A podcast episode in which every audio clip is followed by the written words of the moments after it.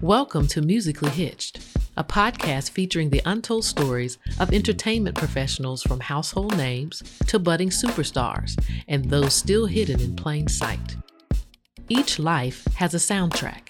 Our stories are the lyrics. I'm Zach Reynolds Jr. And I'm Crystal Reynolds. This is Musically Hitched. To our loyal followers, we'd like to say welcome back and thanks again for joining us. If you're tuning in for the first time or you haven't followed yet and you're enjoying the podcast, go ahead and hit that plus sign or follow button and leave a rating and review. This helps the podcast reach and add value to others just like you. We appreciate your support. Imagine the spotlights on you center stage in an arena full of fans. A legendary drummer asks you to solve a musical dilemma. An R&B icon calls to make an unexpected offer. In this episode of Musically Hitched, P-Nut shares how to add value through using his full skill set. From saying yes, then following through, to navigating tense situations, to leading musical teams, P-Nut comes full circle with his destiny. Come on, you can't do this to me today. I didn't know this. If I would have known that coming in, I think my mentality or my approach probably would have been a little bit different. But when I learned of this at this particular time, it was probably maybe like 15 minutes before the show started. Because mind you, like 45 minutes till me and Amerie was on the bus going over the show. Right. So by this time, she had to go and get dressed. And I was like, cool, thinking I can go and meet those musicians. And obviously that didn't happen. So when he told me that, I looked at him. I was like, oh, my God, like this is crazy. OK. And he was like, and he looked at me. He said, I mean, you good, right? You can do this, right? And I was like, yeah. And he was like, and I'm thinking to myself, he'd never seen me play. And he told me that. Right. He was like, I've never seen you play. So, I mean, I'm going based off of, you know, referral. what people have told me. And he was like, you got me, right? And I was like, dog, I got you. And so I had to go and get myself together because I was like, mentally, I gotta just be prepared. Right. You know, and try to remember what was going on in the video visually, you know, what was going to happen and all this other stuff. So, like I said, I started out the whole entire show. It was just drums. And then the dancers came out. And then I brought out Amerie. So no rehearsal. And in Raleigh, North Carolina at Walnut Creek. And all this stuff is going on. So home turf. Right. Home turf. You know what I'm saying? Unprepared on home turf. So she comes out, she does her thing. And in the middle of a show, she does something that was unexpected. Somebody was supposed to bring out a chair and they forgot to bring out the chair. So she improvised and she started walking back towards the drums, towards me. And I'm thinking to myself, now I didn't see this in the DVD. Right. I don't remember this. Now, what is this? You know, so she walks back towards me and puts her arm on my shoulder. And I'm like, I know this wasn't in the DVD because I don't remember this at all. And she looks at me and she says to the crowd, you know, y'all give it up for my drummer P-Nut. And he's from right here, y'all. He's from North Carolina. And I'm like, wow. This ain't the day to do that. Wow. Because I don't know what you about to do right now, you know? And she looked at me, she said, you know what, P-Nut? Why don't you just play us something? Just anything. Just play us something. You know, meanwhile, they're trying to figure out how to get this chair back out there for her. Right. You know, for the next song. So I'm like, play anything? She was like, just play anything. So I just started jamming. You know, I just started just jamming by myself. Ain't no musician, so it's just drums. Mm-hmm. You know, and it's not even the kind of kit it's not even my kit. You know what I'm saying? It's a weird kit. I'll put it like that to you, because I had two bongos in the place of one tom.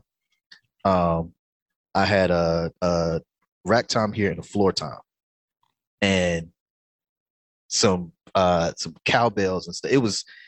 I just walked into something. You know what I'm saying? So I just started just jamming. So I got done And she was like, y'all give it up, give it up. And they went crazy. And I heard somebody say, play her. And I'm like, oh, Lord, somebody is here. So it had to be, though. It had to be somebody. No way had to be, you were coming right that close to home and no one was there. Right, you know? So we do that. After that show, she comes up to me and she was like, she was like, I was so impressed at the fact that you were able to come in here and do this show, and you played it better than the other drummer, and he's been practicing for weeks. She was like, do you mind just finishing this tour with me? And I was like, wow. Yo, I said, hey, Marie, I said, man, I would be honored, man. I said, I just appreciate it. I said, I hope I did it justice. She was like, you did way better than anybody expected. She was like, I would be happy if you would just finish this tour with me. Awesome. And I was like, wow. I said, okay, cool.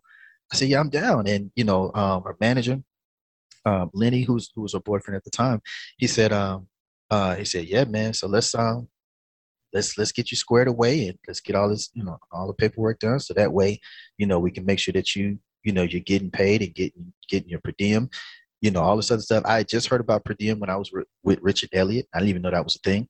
You know what I'm saying? Mm-hmm. But all that. For those that don't know, per diem is what? Per diem is what you get to take care of your food and everything. Mm-hmm. Like that. It's basically, you know, you get payment for your food. They pay for your food, basically. Mm-hmm. But I got all that. I mean, the tour went great. I want to say maybe my third show in, because I was so tripped out about the fact that I was like I was this close to, like, you know, to B and Kelly and Michelle and Mario. I was just like, oh, this is amazing. This is awesome. Like, I'm in my mind, I'm having out of body experiences constantly because, you know, especially with Destiny's Child, that's such an epic thing. It was their last tour. That was a big moment. Right. Yeah. And I'm just like, man, I remember, you know, watching the videos, say my name, you know, looking at these videos of these girls, and it's them. Right there. You know what I'm saying? Right there. So maybe the third show in, the drummer for Destiny's Child, Gerald Hayward, he pulled me to the side. I didn't know that he was watching me, but I know I was watching him. I was taking so many notes, like, yo, this is crazy with it, you know, because he just plays so big. Mm-hmm. You know, it's just another pivotal moment in the way that I would approach drums. Mm-hmm. He pulled me to the side and was like, "It's like, hey man," this was like during sound check or something like that. He's like, "Hey man, where you from?" You know, and I forgot what Gerald is from, but I told myself, from North Carolina. You know, he was like, "Where you learn to play?" Church. And I was like, "Yeah." You know, I'm thinking like, yeah, I learned to play in church. He was like, "Yeah, this ain't church, man." He said, don't bring the church to the stadium. I didn't know what he meant by then. You know, at that particular time, I didn't know what he meant. And he said, all the little stuff that you do, you know, all the little diddles and stuff like that, all that stuff that you do at church that comes off like slick or, you know, like, oh man, that was amazing. He said, the people way up there, they don't hear that. And I was like, okay. You know, and I'm thinking to myself, well, what does that mean? And he was, you know, he explained it to me. He said, when you're playing arenas, you have to play big. Every note counts. Mm-hmm. He said, all the little, you know, little rolls here and there, little buzz rolls and all that little stuff, ghost notes and all that stuff. He said, they don't hear that. He said, you got to play for the people all the way up there. That's what you're playing for, not the people down front. He said, you need to play for those people up there. If you're going to do a roll, mean it. If you're going to do a, they need to hear it. And I was like, wow. So when I started watching him and how he played the show for Destiny's Child, mm-hmm. what he said made so much sense. It clicked immediately. And I got it. I was like, oh, okay. I get it. And he told me, he said, at the end of the day, you're on these gigs. He said, your pocket is way more important than your ability. I said, huh, boy. He hit me with a bombshell. He's like, your pocket is way more important than your ability. Profound. He said, all those people up there, they don't need to know everything that you can do.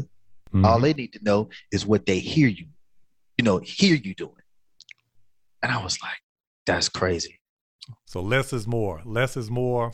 We've heard that over and over again. But in this game, in the game of music, this business, it holds true. You're a drummer, and I mean, you've got the chops and feels for days. But at the end of the day, this guy has got the gig. This is a historic tour that he's on, and he's telling you less is more. He's telling me less is more, man. And placement, all this other stuff, it was just so much that I learned from him on that tour that I was just like, it made me look at the way other drummers would play these tours and the way they would play them. I'm like, yep. He gave me a bombshell nugget right there. Awesome. He gave me a bombshell nugget. And that was my first tour. And I said, I get it now. And for the remainder of that tour, my whole goal was to lock so far in to that track where people would have to say, hey, man, do you do anything else other than just play the track? Mm-hmm. You know what I'm saying? Because what he explained to me was, he was like, you want to be a real live NPC player. You want to be the NPC. You know what I mean? Like, you want to be so locked in that you want to be that in tune. You know what I mean? And I was like, yo, it just changed the way that I approached like everything musically, as far as, even arranging sometimes, man. It's like, you can't just put everything in a song, So that tour happened. That went great. Even afterwards, like, we did spot dates here and there. That was with Amerie was the first time that I ever been overseas. We went to Abu Dhabi and Dubai, and that was incredible. That was amazing. Now during the tour, we had a an award show performance that we had to do. We had to do the World Music Awards in Hollywood at the Kodak Theater, and for this particular situation. Now, I was initially told that it was just going to be, a bunch of actors and everything like that. And Sheila E. was going to be the director and everything like that. And I'm at the hotel chilling. I'm cooling. What started happening was Sheila was getting frustrated with the actors, the dancers, because one of the main things that she said was, Sheila E. was like, I cannot teach a dancer how to be a musician. Who is the musicians that's supposed to be up here with Amerie? Whoever they are, I want them here. She later found out that it wasn't a they, it was a him. So my hotel phone rings and it's like, hey, there's a car on the way to come pick you up. Sheila E. wants you to be here because she wants the drummer to be here. And I said, oh. I said, oh, who? Right. A drummer of all drummers, right? Right. I said, who? And they were like, yeah, Sheila E. wants Amarie's drummer to be here to play this. And I said, oh my God, let's go. Is it here yet? You know what I'm saying? So I get in the car. We get to the Kodak Theater. They walk me in, give me my credentials and all that good stuff, walk me in, and they take me to the stage. I'm up there and I meet Sheila, and I'm just like, yo, this is like, you know who you are right now? Right. Unbelievable. You know what I'm saying? Like, this is crazy. So I meet her and I get on the drums. Now, the drums have silent heads on them and the cymbals are doubled up so they don't make a noise. And I'm like, I'm a drummer. I don't know how to fake playing drums. So Sheila told me, she said, don't fake it. I don't want you to fake it. Play those drums like you were playing for real. And I was like, I bet, So the way that came off, if we go back and look at it, is crazy because in the very beginning of it, I couldn't hear because they didn't give me headphones. I didn't have in-ears or anything like that. I had a wedge, and the wedge was so low that I could not hear the actual track. all I could hear was the slap back. You know what I'm saying? Coming back from the audience. And you can tell in that video, that footage, when it came on. Because when I'm playing, you actually see me say, I can't hear. You know what I'm saying? So it's so funny, but by the first hook or something like that, it popped in, and I was able to like, okay, play like I'm playing for real.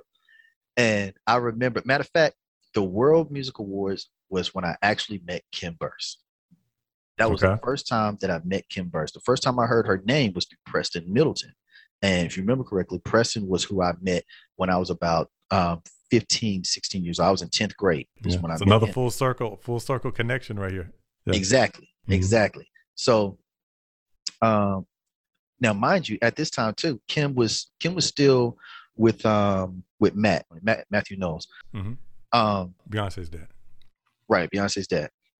Now, mind you, before then, me and Ron, we had been trying to get in contact with Kim like forever, you know. And at this time, she is A&R for Sony, you know. So her busyness was out of control. So when I saw this little light-skinned lady out front directing, you know, like from the audience, that's when I said, okay, so I guess she's putting this together. That's the first time that I heard the term creative director.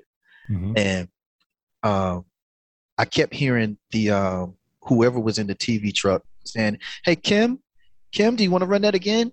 Kim, how do you feel? Kim. I just keep hearing Kim. Like, who is this Kim?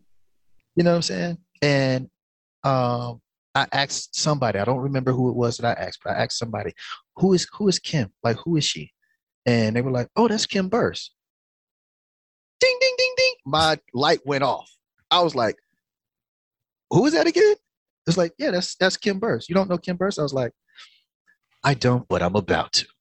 Mm-hmm. So I actually go out there into the audience when we were like taking a break or something like that. And I went and introduced myself. And my end was, hey, my name is P-Nut. And, everybody calls me P-Nut. My name is Herman, but everybody calls me P-Nut. But I wanted to meet you, you know, and this, that, and the other. And I was like, I think you know my uncle Preston. And she was like, who is that? I said, Preston Middleton, do you know him? And she was like, yeah, that's my brother. I'm like, wow. And she was like, well, how do you know him? And I said, I've met him back in North Carolina. You know, I kind of gave her like the spiel, the whole story, and everything mm-hmm. like that. And that's when we kind of connected. And it was like, wow. So for me, I was like, wow, I finally met Kim Burse. Now, I've been hearing about Kim Burse since I was in 10th grade, you know, 15, 16 years old. I finally met her when I was about 23-ish, you know, 23, 24, maybe. You know what I mean? Mm-hmm. And so that's when we actually met. So I go back and I think about it like, dang, if it wasn't for F, you know what I'm saying? Mm-hmm. I wouldn't have been connected with like, you know, Preston. Without Preston, I wouldn't have been connected to Ron. Without Ron, I wouldn't have been connected to Tyler. Without Ron, I wouldn't have been connected to Courtney.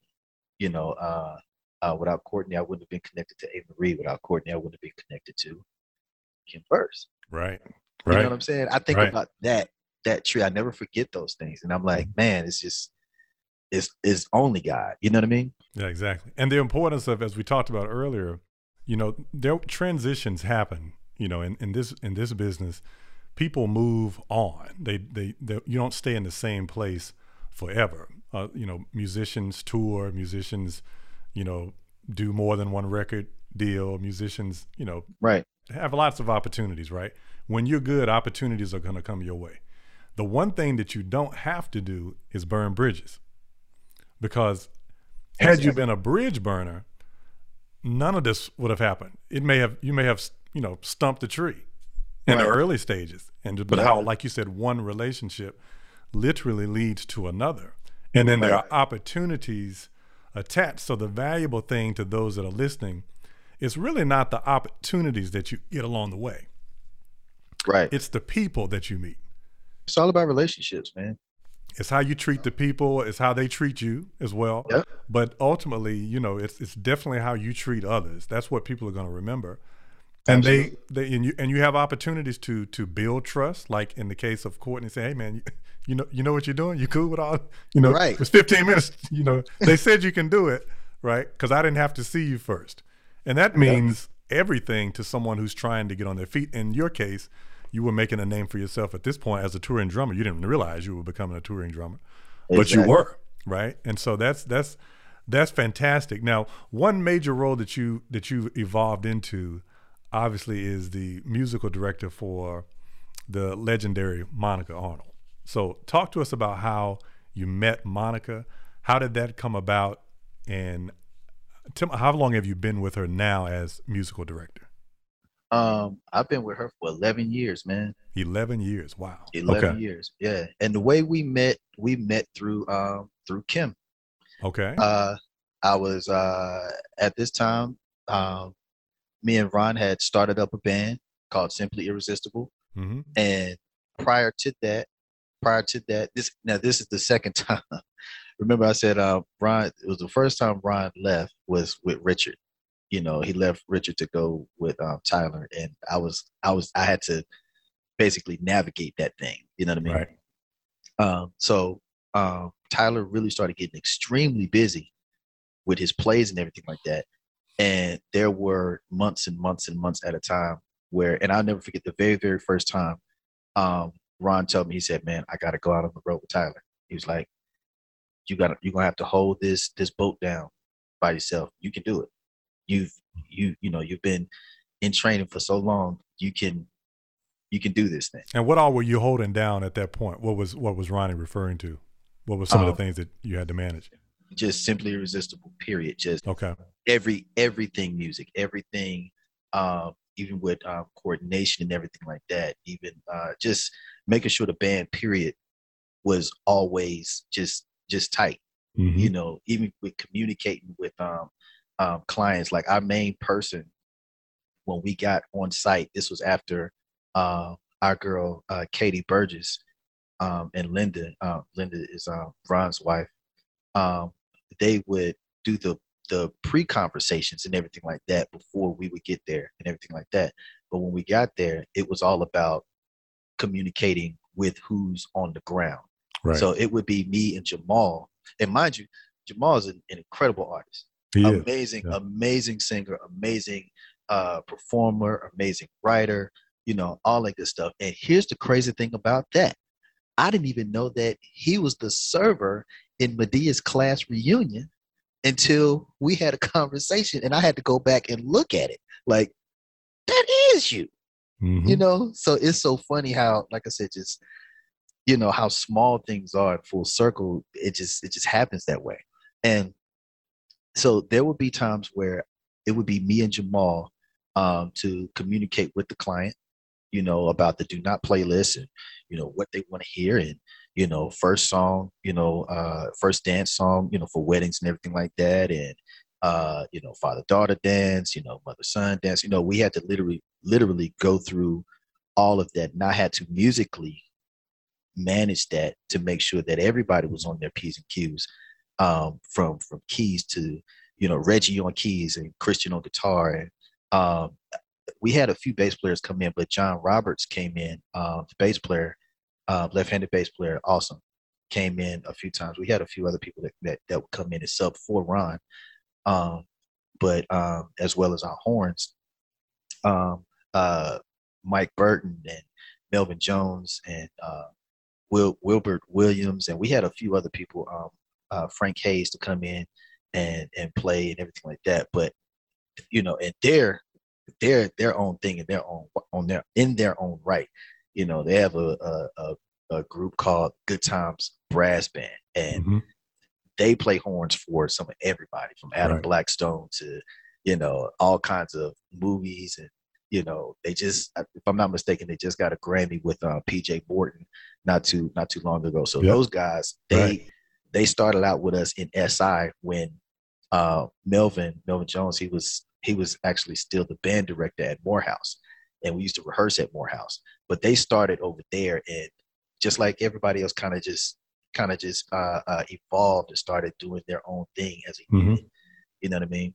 So contrary to what some people might think, you've had some significant experience playing in a corporate or party band. Some people may refer to it as a wedding band, but a lot of people that have those opportunities may be secretly hoping to have the opportunities that you've had on the arena stage one day, when in actuality you were on the arena stage first and actually went and chose to play within the luxury events, private entertainment arena, doing things such as wedding and corporate gigs, but was still playing the let's say the A level or the arena level gig. You were basically managing those at the same time. You didn't forsake one or the other. You just handled it all at that particular time.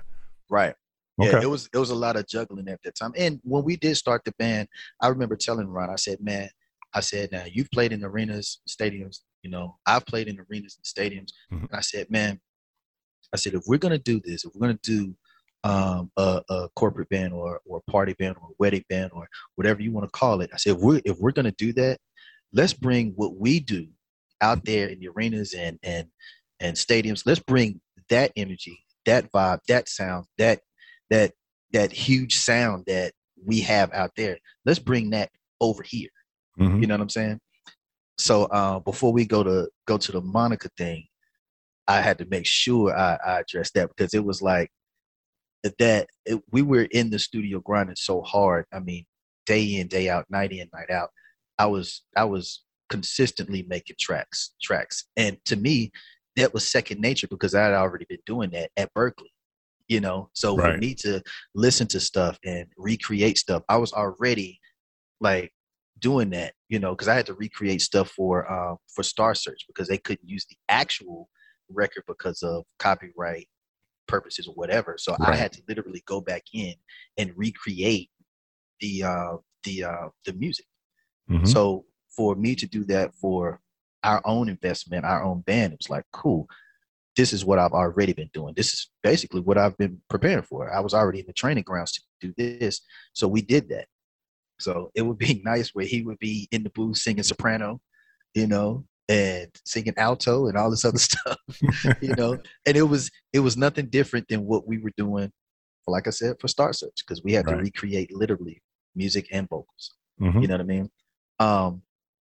And I go back and listen to that stuff now, and it's hilarious. It's funny because my production was not it.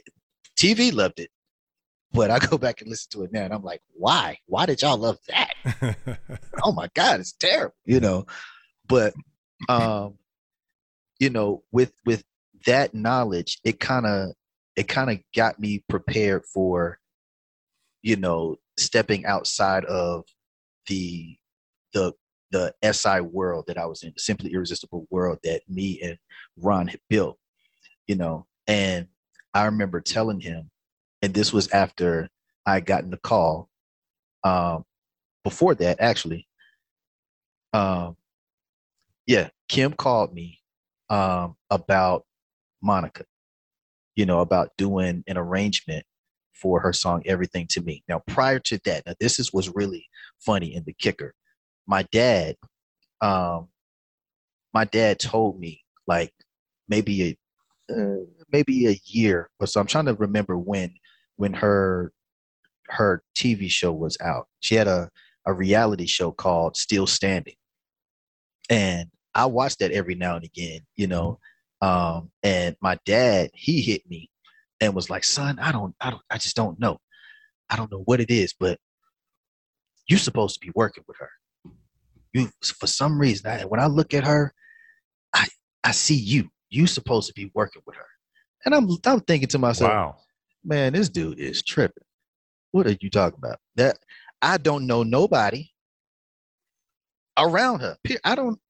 How? I'm in a corporate band. I am focused on this right now. You know what I'm saying? Mm-hmm. And so maybe, like I said, like a year or so after the Still Standing reality show, whatever, Kim calls me. Now, mind you, at this point in time, the lie that I told Kim, it worked, because that's how I got my first situation with Kim. Kim hit me. This was after the World Music Awards and everything like that. And she hit me not long after that and asked me if I could record a drum line for Nelly, because Nelly was doing something here in Atlanta and he wanted a drum line. You know what I'm saying? And I said, yeah, sure. I mean, it's a you know, it's a school right around the corner from where I stay. You know, I'm staying with Ron at the time. I'm like, it's a school right around the corner. I'm thinking about McEachern High School. I'm like, yeah, it really is. So I'm not lying about that technically, because there is a school around the corner. And I was like, yeah, I could go talk to the band director and, just see if I could just record them, just doing some drum cadences. Yeah, cool. I'm just playing the game because I'm like, man, I want to do this. Now, what she didn't know was I had already, figured out how to program drums, kit and everything like that. What she didn't know was that I played in marching band. Marching band, right. Yeah, since 8th grade, 9th grade, I was playing with high school when I was in middle school, that kind of thing. So I had knowledge on how to write a cadence, because I had written in middle school, I had written a cadence in high school for South Granville as well. Mm-hmm. And so I knew all the parts, bass 1, bass 2, 3, 4, and 5, the times. I knew the time parts because I played times as well. I knew snare parts because I played snare. I had to do that before I played times. So what I did was I programmed a drum line for Nelly's intro and sent it to her, and she was like, oh, that's perfect. That's perfect. So when we get done with this, let's make sure that we thank the band director for allowing us to use his drum line, because they sounded amazing. They sounded amazing. So I had to fess up. I had to tell Kim. I was like, Kim, yeah, about that drum line. Yeah. Yeah, it was actually my chord trite. It wasn't no drum line. It was me. And it blew her away. She was like, what? I said, yeah, it wasn't. And I was like, I was taking a chance. For me, I was like, well. Yeah, blame A. Marie for that. Right. Right. Exactly. So I was like, well, I don't know if this is going to be the last time that we work together or what. But she was like, are you serious? I said, yeah. She said, you don't know what you just did. And I said, in my mind, I guess I just lost a job, but she was like, nah, you don't know what you just did. You're going to have a lot of people mad at you because you can do that. Okay. So from then on, we had done so many award shows with literally just me and her. And we became like mad close. Like that became like big sister for real. So she eventually called me to do an arrangement for Monica's song called Everything to Me. She was performing it on Jay Leno.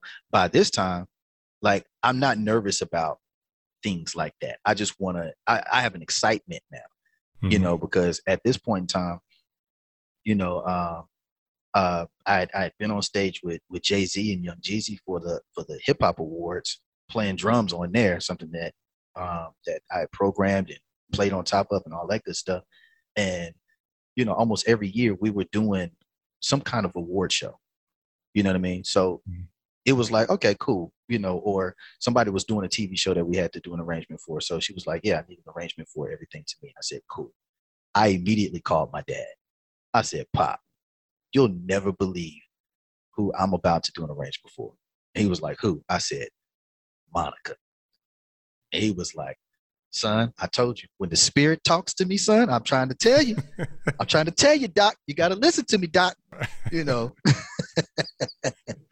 So I told my Pop, and he was like, he was happy about it. And I was like, cool. And like not long after that, that was in 2009, if I'm not mistaken, like the end of 2009, something like that. But in 2010, she was going on tour with Trey Songz. And once again, I'm out with my band. That's where my focus is. That's where my head is, because I know Ron is still out with Tyler and everything like that. And it's never been a moment that both of us were gone at the same time, Okay. So this was another transition thing that was going to be weird. Somebody was going to have to step up and make sure that everything was still up to par, because I was still doing tracks for the band. I was still making arrangements and everything like that. Even though I was out with Monica, I was still finding the time. Even when I was out on the road, I would be in my hotel room making tracks. You know, what's the songs for this weekend coming up? Okay, cool. Let me work on that. I'll send this out to y'all. Make sure y'all practice this. Da-da-da. So I was still doing that to make sure that my foundation was still cool, you know, mm-hmm. and still letting them know, trust me, I ain't leaving y'all hanging. That ain't gonna happen. So you didn't look down on the corporate gig, the party band, wedding band gig, even though you had big things popping, so to speak, right? You still remained faithful to the gig that you had all along and treated both in essence the same. Neither one got cheated along the way at all, because that's powerful. To me, they were both mine. And at the end of the day, if it wasn't for the training ground, because that's what it was for me. That's good. That's how was my training ground. That was like where I got like literally a lot of the knowledge that I had going into the Monica phase. I had that just from the experience of Ron not being there all the time, but me having to step up and be that type of leader. Right. With them, because there were times I would get off the drums and do the choreography with the front line, you know. Yeah, you know what I'm saying? I would do that just to show them like, hey, look, let's get down. I'll get down with y'all. You know what I mean? Right. So it was, to me, it's always that. It's still music, you know, and you're still playing it for an audience is the way that I look at it. You know what I mean? So, you know, went out there on tour with Mo and the whole Trey Songz thing, and that was great. That was amazing. And that call happened because of William Burke. Like, he's the one that actually told Kim. Now, our clique, we have like maybe five of us in our Be Creative team, and I call it the Kim Burse family. You know that, you know, it's like five of us that are like tight knit. You know, so William Burke was the one that told Kim, hey, why don't you call P-Nut? Because everything that you're looking for right now is not here. And you know you need to call him. So she obviously called me and was like, bro, what are you doing for the next couple of months? And I was like, none, just out here with my band. You know? And she was like, cool. Well, you think you could find a sub? And I was like, yeah, this sounds pretty serious. What's going on? And she was like, I need you to fly out to LA. I need you to do this tour. And I was like, okay, well, who's the tour with? And she was like, it's with Monica. I said, oh, this is crazy. So I'm about to go on tour with, I said, oh man. I said, okay. I said, Kim, are you serious? And she was like, yeah. And I had to fan out with Kim before I got there. You know, and I told Kim, like, Kay, like, I'm such a major fan. Like, you don't understand. Like, I used to have to sneak and listen to her music. I said, are you serious right now? I'm going to be on tour with her? And she was like, yeah. And I was like, okay, let me get myself together. So I'm the only country boy out there. Everybody else is from LA. Jamario Ortiz. He's a bass player for Bruno Mars. And he got discovered because of the whole Diddy. Yeah, making his band, right? Making his band. That's what it was. Yeah. So, so he was the only other country boy out there, but he ain't been home like that. So he's basically LA at this point in time. Right. You know what I'm saying? He's basically LA. So I get out there and I'm like the black sheep. Everybody else has their LA camaraderie and everybody know each other because they was either on Making the Band together or, you know, they've sung together or, you know, all this other stuff. So I remember the feeling that I felt walking in there. Now, mind you, they had already been practicing for 2 weeks. Okay. When I came in, I had 2 days before Monica was there. So 2 days of practice and versus their 2 weeks. So they had a gel that was already there. You know what I mean? They were, yeah, they were already like, they knew how each other felt and everything like that. And I'm coming in, I'm just being inserted into this situation. So needless to say, it wasn't a warm welcome. You know what I'm saying? It was not a warm welcome at all. It was interesting. You know what I'm saying? Were you replacing someone? Is that why it wasn't warm? Okay. Yeah. So they were attached to the other person. Yeah. And it was like their homie. Okay. You know what I'm saying? So, yeah, it wasn't necessarily a warm welcome. So, but after a while, as time went on, like I think what it was, after I thought about it, it was probably like, well, who is this guy that she's calling? What makes him special? You know, why is he being flown in from Atlanta? You know, who is he? You know, and I think that's probably the perception of what it was. In me, in my mind, I'm just like, man, I'm just happy to be here, y'all. Like, right. This is, you know, I'm like, man, I'm just excited. Like, what great opportunity, right? Yeah, you know what I mean. And it wasn't until when Mo and Shannon got there, because she was married to Shannon Brown at the time. I remember when they walked through the door, all of us was like, "Is that Chris Brown's brother?"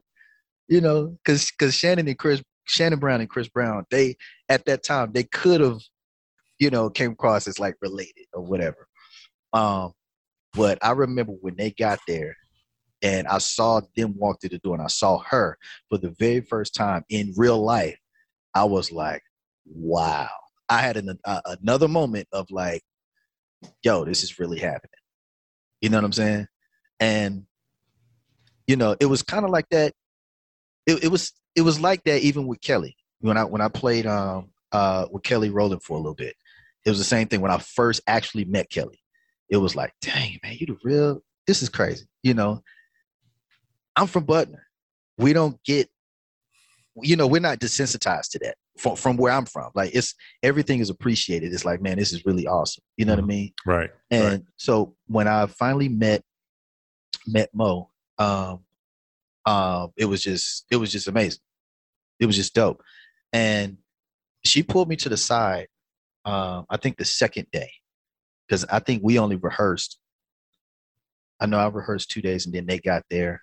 So I think we rehearsed like for 2 days with her before we actually went out. So I didn't have like a whole lot of time to tighten up and get things straight. But like the second day that she was there, I think she was there for 3 days. So the second day she was there, she actually pulled me out when we was taking a break.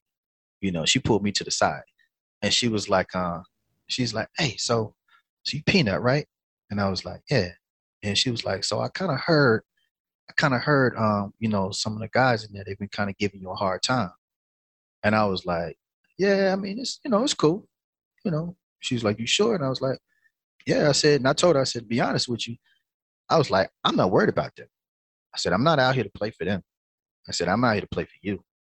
I said, at the end of the day, if you're happy with what I'm doing, I don't care about what they're saying or what they're doing or whatever. I said, I care about what I'm doing for you. And I said, if I'm making you happy, then I'm ecstatic. I said, that honestly, and I was looking at her in her eyes and telling her that. I said, honestly, that's all I care about is making sure that you're good and that you're cool. Mm-hmm. That's all that matters to me. And she was like, she always makes that face. She's like, that's cool. Okay, mm-hmm. That's cool. And I think right there was the beginning of a bond. The right connection, there. Right. Yeah. You know what I mean? Because not long after that, we took another lunch break and I went and got some hot wings. Everybody else was like, you know, getting their little wraps, you know, their little, you know, little salad and, you know, all this other stuff. Hey, man, tell me where the wings at, man. Right. I need some hot wings, right. You know, and I'm just, you know, I'm unapologetically country. I don't care. You know, I'm in LA. Hey, man, I don't care. I'm from North Carolina, man. Mm-hmm. You know, and I think that's probably what it was, too, because she country. You know, she from here. She from Noonan, Georgia, you know, College Park. So she country. So I think that in itself also kind of played into like, okay, cool. Cause I felt the countryness there. And it wasn't like a you know, push off kind of thing. It was like, yeah. Okay. Yeah.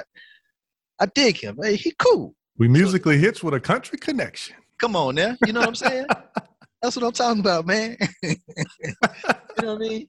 So just before Kim left, and this was like just before our first show, this was the last rehearsal.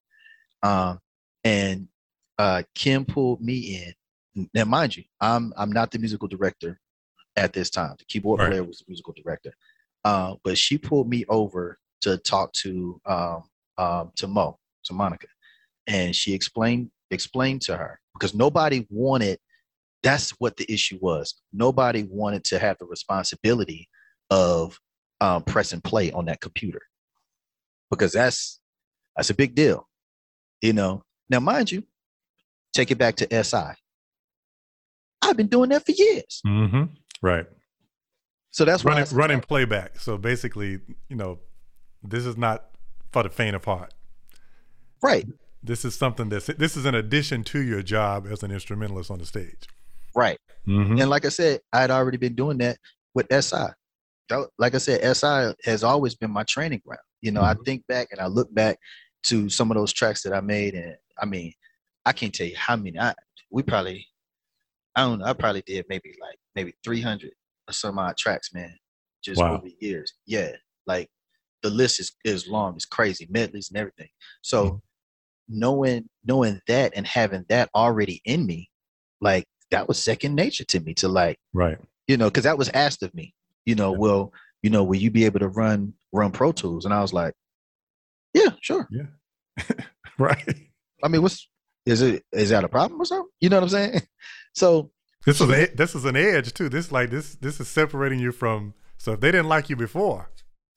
Yeah. Like, right. Now let me give you something to not like me over for real. Yeah. You know what I'm saying? And that's eventually that became something different after the first couple shows. They was like, oh yeah, this dude is dope. Like he's cool. Right. He's the real dude. And the thing of it was, I wasn't holding myself to that. I wasn't going around bragging and boasting about what this is what I do. You know, right. My thing was, let me just work. Let me keep my head low and let me just work. I don't need to brag and boast about everything that I do. Let me just keep my mouth shut and just show you what I can do. You know, especially in that kind of environment, to me, I didn't need to say anything. You know, because whatever perception they had of me, I felt like maybe my work ethic can help them see that, hey man, I'm no better than anybody else here. I'm just doing my job. That's all I want to do. I just want to play music. You know what I'm saying? Mm-hmm. And just before we went out, like I said, Kim pulled me aside and pulled Mo to the side and explained to her, because one of her things was, well, what if I want to change something in the show? You know, what if I want to do something different or whatever? And you're not here telling this to Kim. And Kim was explaining to her, well, this is my right-hand man right here. All the award shows that we've been doing through the years, he's my Pro Tools guy. Yeah, he plays drums. He also plays keys. And she said, oh, I think that flew over her head because she forgot all about that. But what stuck in her head was that if she wanted to change something in the show, she could, and Kim didn't need to be there to do that. Mm-hmm. You know what I mean? So she tested that. After Kim was there for like the first two shows, and like maybe like the third or fourth show in, I think Mo wanted to test that out because she came to sound check and she asked the MD at the time. She said, "You know what? I think for tomorrow's show, I want to do this song. It's a song called Superman off of the Still Standing album. I want to do this song tomorrow. I want to take this song out and put Superman in. Can we do that?" And he looked at me like, yeah. So Monica wants to do Superman tomorrow. Can we do that? You know what I'm saying? And I looked back at him in my talk, man. I was like, yeah, we good. We can do that. I can work on the track tonight at the hotel and have it ready for sound check tomorrow. And he was like, you sure? I was like, yeah. And he looked at her. He said, yeah, we can do that tomorrow. He just knew he wasn't going to do it. If it got done, it was not going to be him. Right. Yeah, that's what it was. So next day for soundcheck, we rehearsed it in soundcheck, and she asked when she finally got there. She asked, "Well, can I hear the new song?" And the guys, this was the turning point with the guys. When I showed up to soundcheck and played it on the computer, and they were like, "Oh wow!" They were like, Yo, he cold. So that's when I was like a part of their crew now. Okay. You know what I'm saying? It was like I was welcomed into their particular unit and their family. You know what I'm saying? It was like, man, okay, now and I felt even more comfortable then. You know what I mean? So when she came in, and heard it and was like, yeah, let's do that tonight. She was happy and excited. So artists, let your work, producers, songwriters, let your work, executives, let your work speak for you. Oh yeah, absolutely. No questions. Once you press play, there was no discussion. It was either going to hit or it was not. Right. That's it. And I'm telling you, Diddy said it best when he released the album called Press Play. That's it. Just press play. You shouldn't have to say nothing else. Just press play. Because this is going to do the talking. I shouldn't have to say nothing at all. Right. You know what I'm saying? So that tour happened. It was a very successful tour, to the point where we was hitting so hard. Like, you know, we was coming with the pain. You know what I mean? But, and I think that goes back to just even in the early days of music, we're all pushing each other. Mm-hmm. It's a I guess you can say friendly competition, if you will, but we were all definitely pushing each other to the point where, like I said, like he, you know, his people started saying, okay, look, they're good. We need to practice. We need to rehearse. Yeah. Kind of thing. Yeah. You know what I mean? And honestly, I took that, you know, as a compliment of our squad. Sure. I personally took it like, man, I'm a part of a dope team. Mm-hmm. You know, my team is this dope, where the other team said, well, y'all not going to get no sound check today because we're going to take y'all sound check to rehearse. I was like, I looked at each and every one of them and I was like, man, I'm so honored to just be a part of this right here. You know what I mean? Like, because each and every one of them came with the pain. I mean, they like, I mean, there was nothing that they couldn't play or sing. You know what I'm saying? And they were killing. It was all guys. You know what I mean? And so we did that tour. That was great. And after that, that's when things started to change. We hadn't done a show for a while. So in my mind, I was like, cool, well, I guess that was it. At least I can say, you know what I'm saying, that I went on tour with Monica.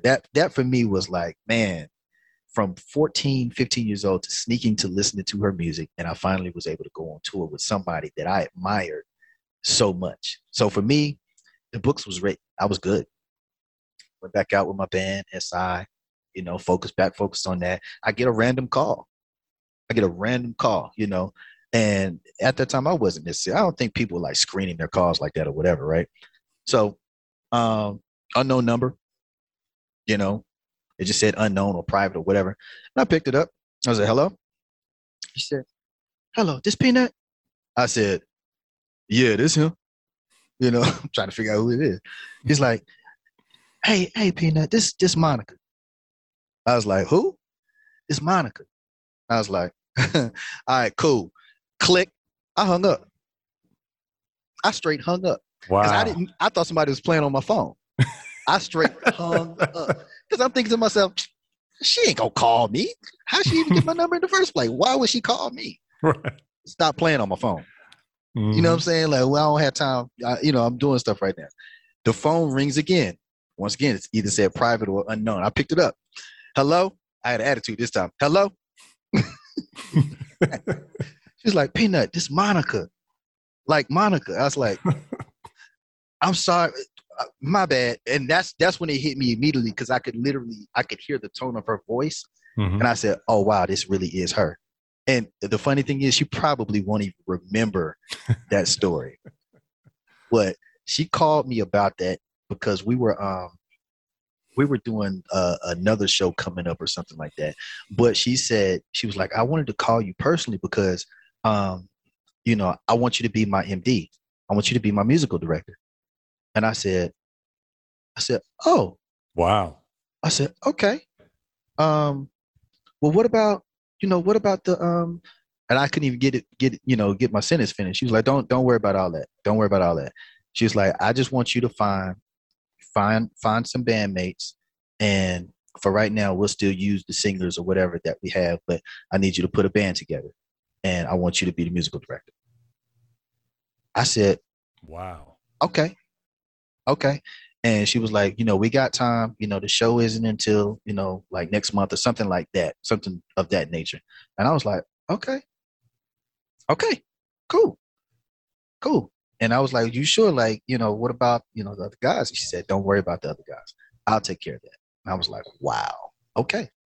So needless to say, the same type of thing, I had to get into that frame of mind that I was in when Ron left to go off with Tyler again, because now it was like she was turning, you know, she's the owner of the ship, right?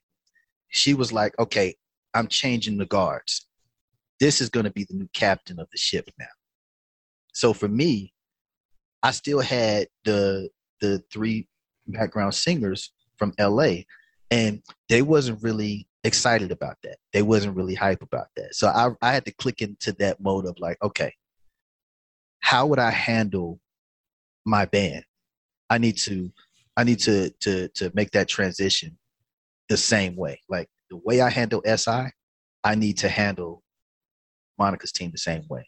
Because if she's putting it in my hands, then that means that I have to take the experience that I have being in this particular position, bring that over here, which I did. So I had to set some rules in line, set some rules in motion or whatever, the same rules that I had over there with SI. I just brought them over. You know what I'm saying? I didn't do anything different because that's what I knew and that's what I was comfortable with. You know what I'm saying? And it was fair stuff. It was always fair and reasonable and professional. So that eventually happened. Eventually it was like, okay, cool. I want you to find singers now. And I was like, oh, okay.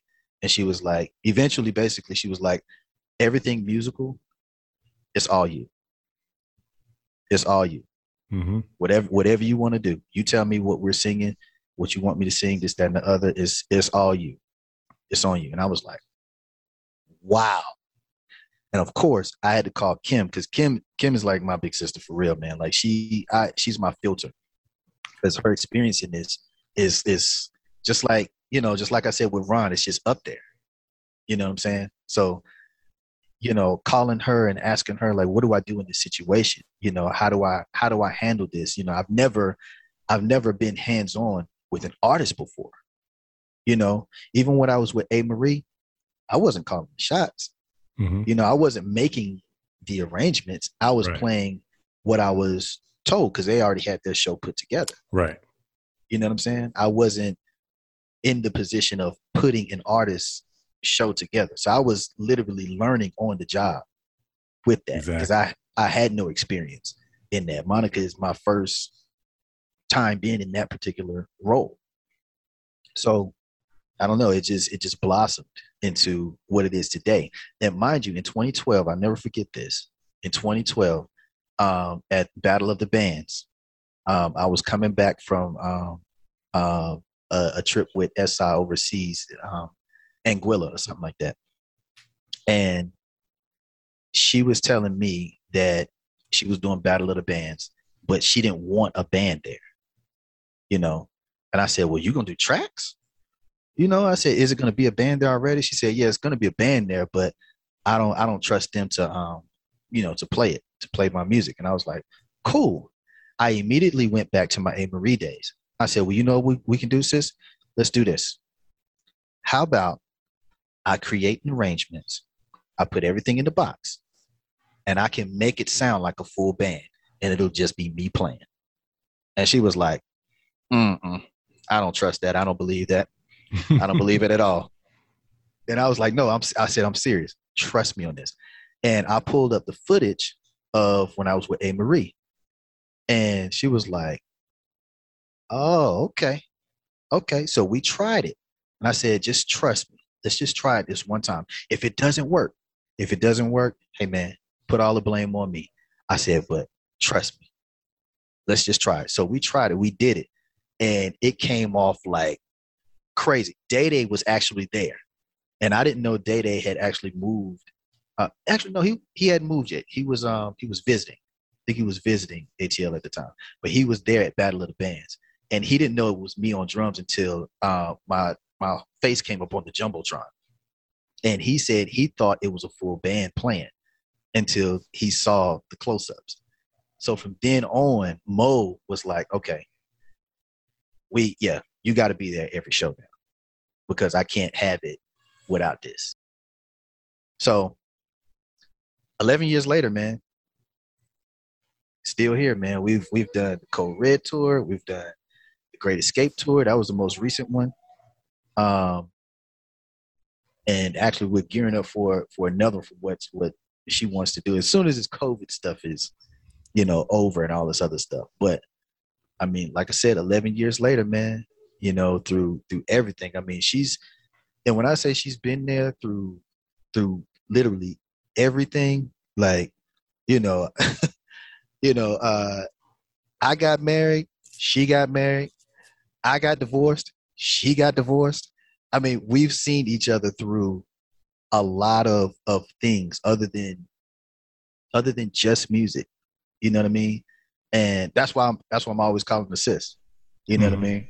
Right. But you know what I mean? Because it's like what people see is one thing, but it's like even behind closed doors, behind the stage and everything like that, like she's still the same genuine person, man, that's just down to earth and so cool, man. You know what I mean? So cool. So I think what my dad saw was real. Obviously. Absolutely. Because I didn't believe him when he first said it, but like now it's just commonplace that wherever she goes, you know, musically, you know, more than likely I'll be right there beside her or behind the scenes. You might not see me, but you're gonna hear me. Yeah. You know what I'm saying? Yep. Like most recent thing was probably the verses, you know, that we did with Brandy and everything like that. Which was huge. Yeah, that was major, man. That was crazy.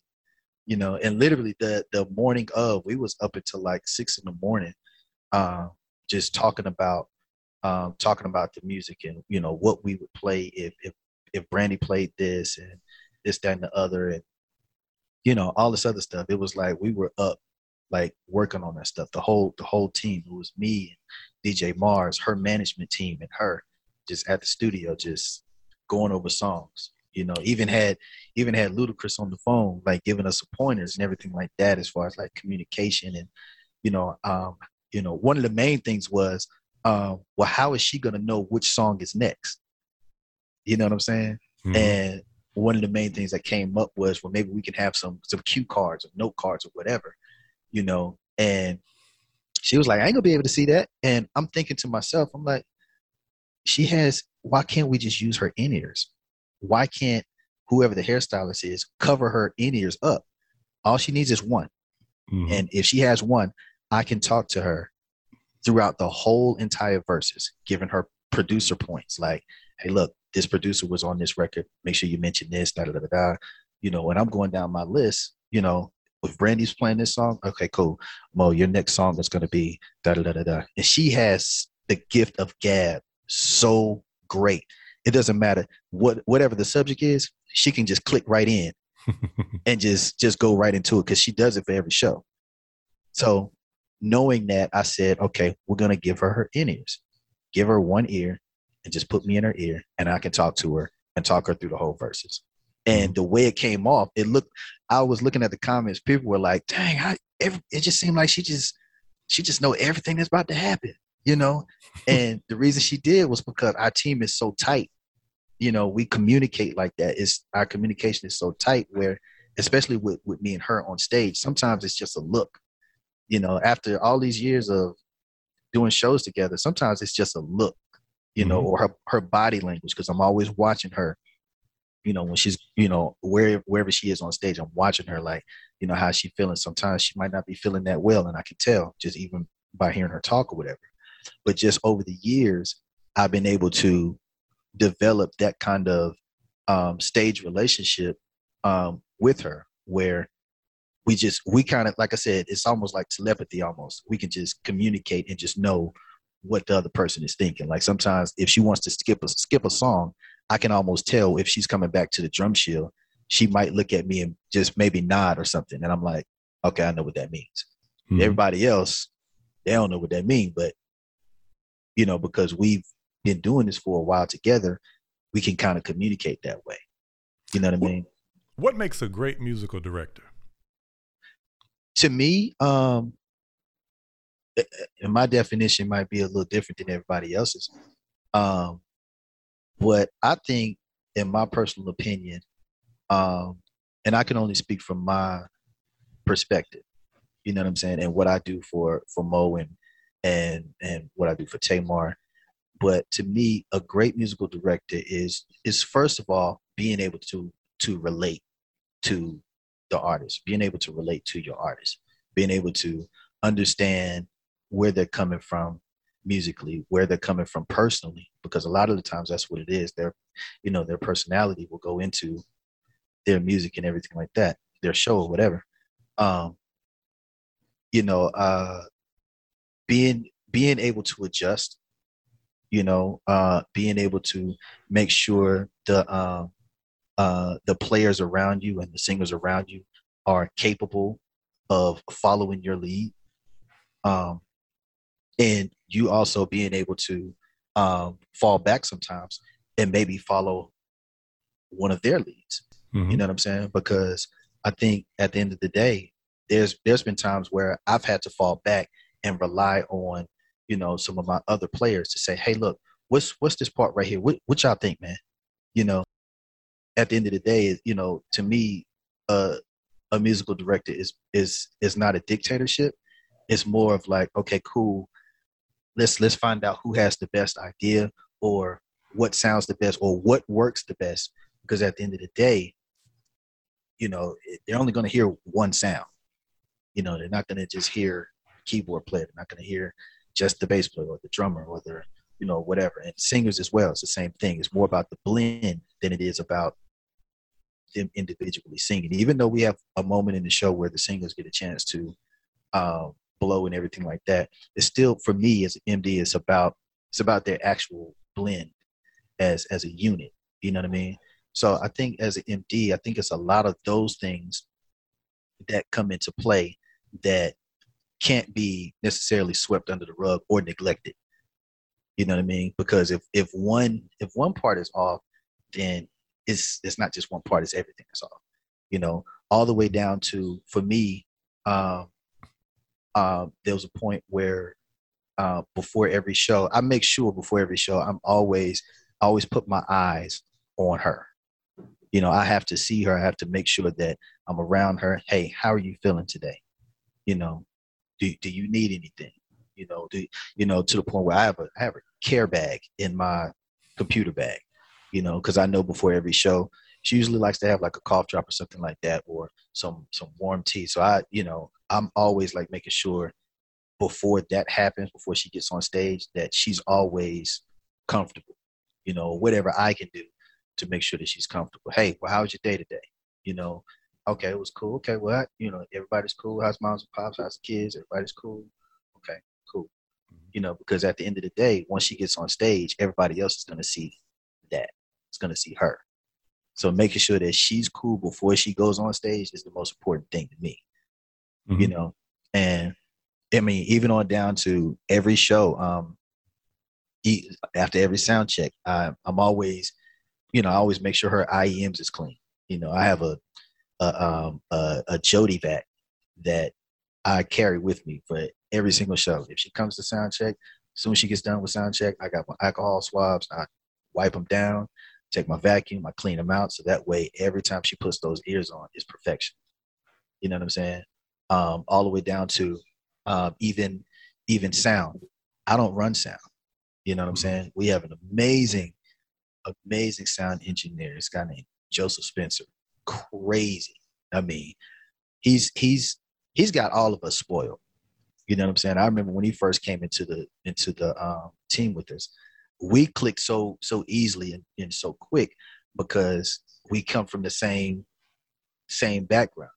He's a PK, plays keys like crazy. Wouldn't even think of it until he sits down at a keyboard and plays it.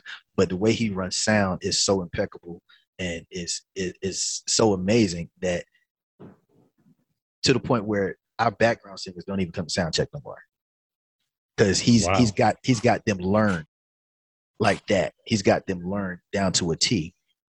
So as an MD, it's like I'm looking at all of those areas, because there's one thing that I said to myself once she gave me that baton in 2011, when she gave me that baton and said, I want you to be my MD. I put on that hat and I took pride in it. I said, okay, cool. What does that entail? And when she told me, it's everything musical, that's you. I said, cool.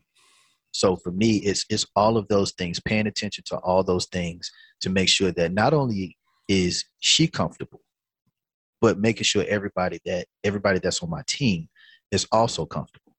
And a lot of the times, the MD is probably the most uncomfortable position to be in mm-hmm. because of all the responsibility. For me personally, all the responsibility that I hold, it's like, it's not necessarily the most comfortable position to be in. Yeah. You know what I mean? The MD is working many, many hours after the show is over. Before and after. Many weeks before the shows start. I mean, it's a nonstop 24/7 role. Absolutely.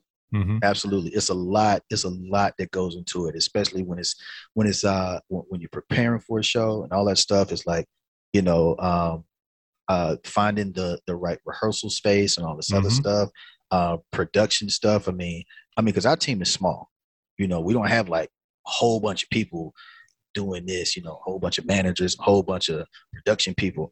We're a small, impactful team. So a lot of us wear a lot of different hats. Right. You know what I mean? So when I'm on the phone talking to production people, they're asking me, well, who's the production manager?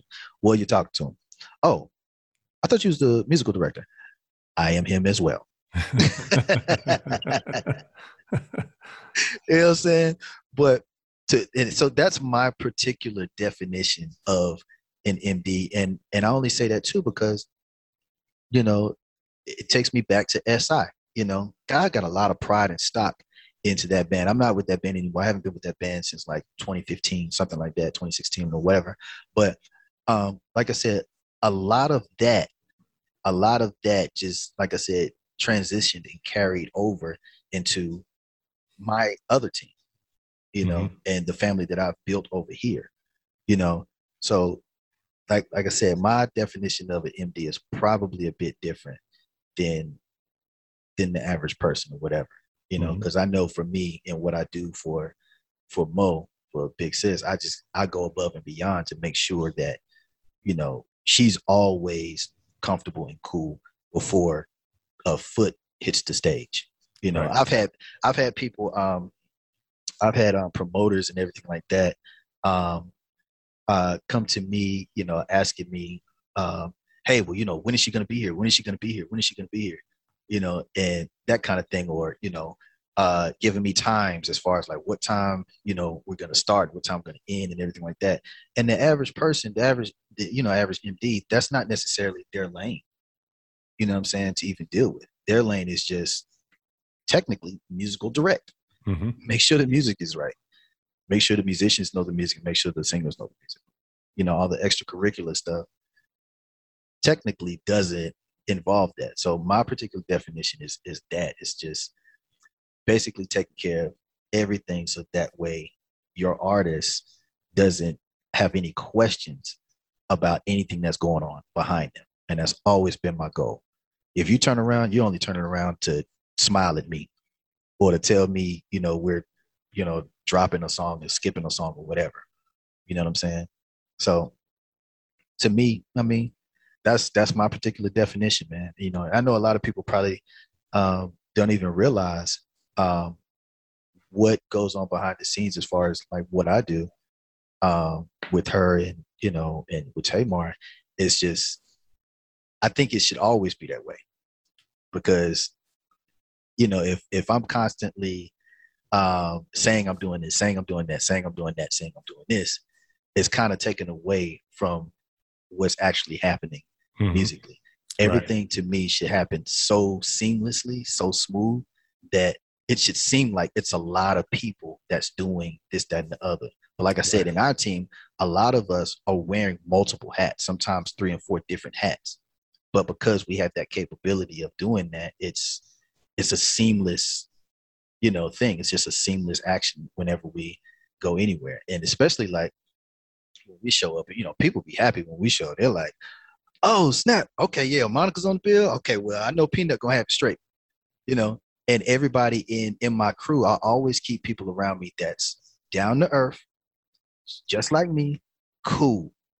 You know what I'm saying? I always felt like arrogance was a thorn, you know, and I've always felt like arrogance was a cancer. So it's like, I always try to make sure that people around me can laugh and joke and not take themselves too seriously, you know, and can literally be down to earth and not always, you know, I've been around some people, man, that this, I mean, they just talk about themselves all the time, man.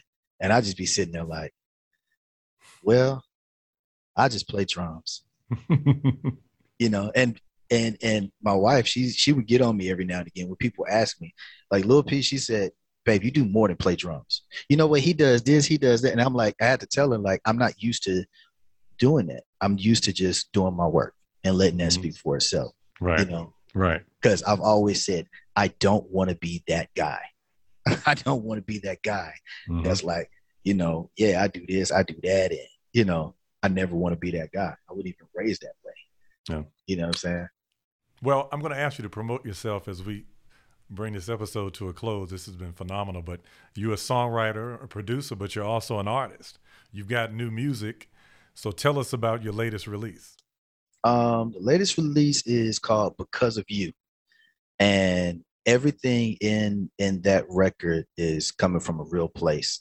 It's about the love of my life and just reminding her, you know, it's because of you that I'm who I am today. You know what I mean? And honestly, if it wasn't for Lil P, I don't know where I would be. So, you know, Because of You is coming from a real place of just true love. And honestly, it's like, you know, I think that's something that's missing in the industry today is like just real true love songs, man. You know, there was something I heard Diddy say, a while ago. He was like, we're living in a soulless world. He was like, we're living in a soulless world. It's not like, you know, when Big was here, you know, and Pac was here, you know, we're living in a soulless world. Where's the real music at? Where's the timeless music? You know, he was like, we got a lot of one-hit wonders out here. He was like, I didn't know one-hit wonders became the thing to be now. Wow. Where's the music? And I was like, it blew me away. I was like, yo, that's so real, you know. So I'm an '80s baby, so I'm a '90s music baby all day, you know. Right. So to me, you know, my biggest artist that I really dig is Joe. Joe and Tank are my two favorite artists. And first time I met Joe, I was like, oh, this is crazy. You know, this is crazy. And to see him sing live, I'm like, wow, I became even more of a fan. So a lot of the music that I do make and write for myself is, it just has that feel to it, that 90s feel good R&B, you know, and that's me. Awesome. Well, what parting words of wisdom, encouragement, advice would you like to leave with the listening audience today as they walk along their own musically hitched journey? What would you like to leave with the people? I would say, look in the mirror and be honest with yourself, and don't let anyone tell you who you should be. You should be who you are musically, who you are as a person, and leave it right there. And when you get off the stage, make sure that you leave it all on the stage. Because if you leave it all on the stage, that means that you literally gave it everything that you got. Mm-hmm. What's next for Herman "P-Nut" Johnson? Well, what's next, man, is, you know, I'm working on a lot of different projects. I'm still working with Kim Burse on a lot of things. You know, she's musical director to J Lo and everybody else, but mainly J Lo. So probably 5 years down the line, I'm looking to have my company up and running. My company is called Gifted Child Entertainment. Okay. But getting that off the ground and just really starting to give back and open up doors for other artists and musicians that's coming up. Yeah. Mm-hmm. basically doing the same thing that was done for me through F, through Preston, through Rhyme, through Kim, through Courtney. Awesome. All those people, and just giving back the way they was given to me. That's awesome. Gifted Child Entertainment. I couldn't think of a better name for your company, man. That fits you to the T. And sure. If you are definitely looking for someone to bring musical excellence to your presentation, whether it's you as an artist, if you're a songwriter that needs music, if you're looking to have your arrangements revamped, enhanced, I could not think of anyone better than Mr. Herman "P-Nut" Johnson. He is a master at his craft. He is absolutely appreciate just that. He's a gifted brother. And I'm glad to call him friend as well as a colleague in this industry. So this has been another episode of Musically Hit. Musically Hit. Look forward to seeing you next time. Take care. Yes, sir. To our listeners, we'd like to say thank you so much for tuning in. If you enjoyed today's content, be sure to like and subscribe so that you'll always be notified of new episodes. This is Zach Reynolds Jr. We look forward to you joining us again for another episode of Musically Hitched.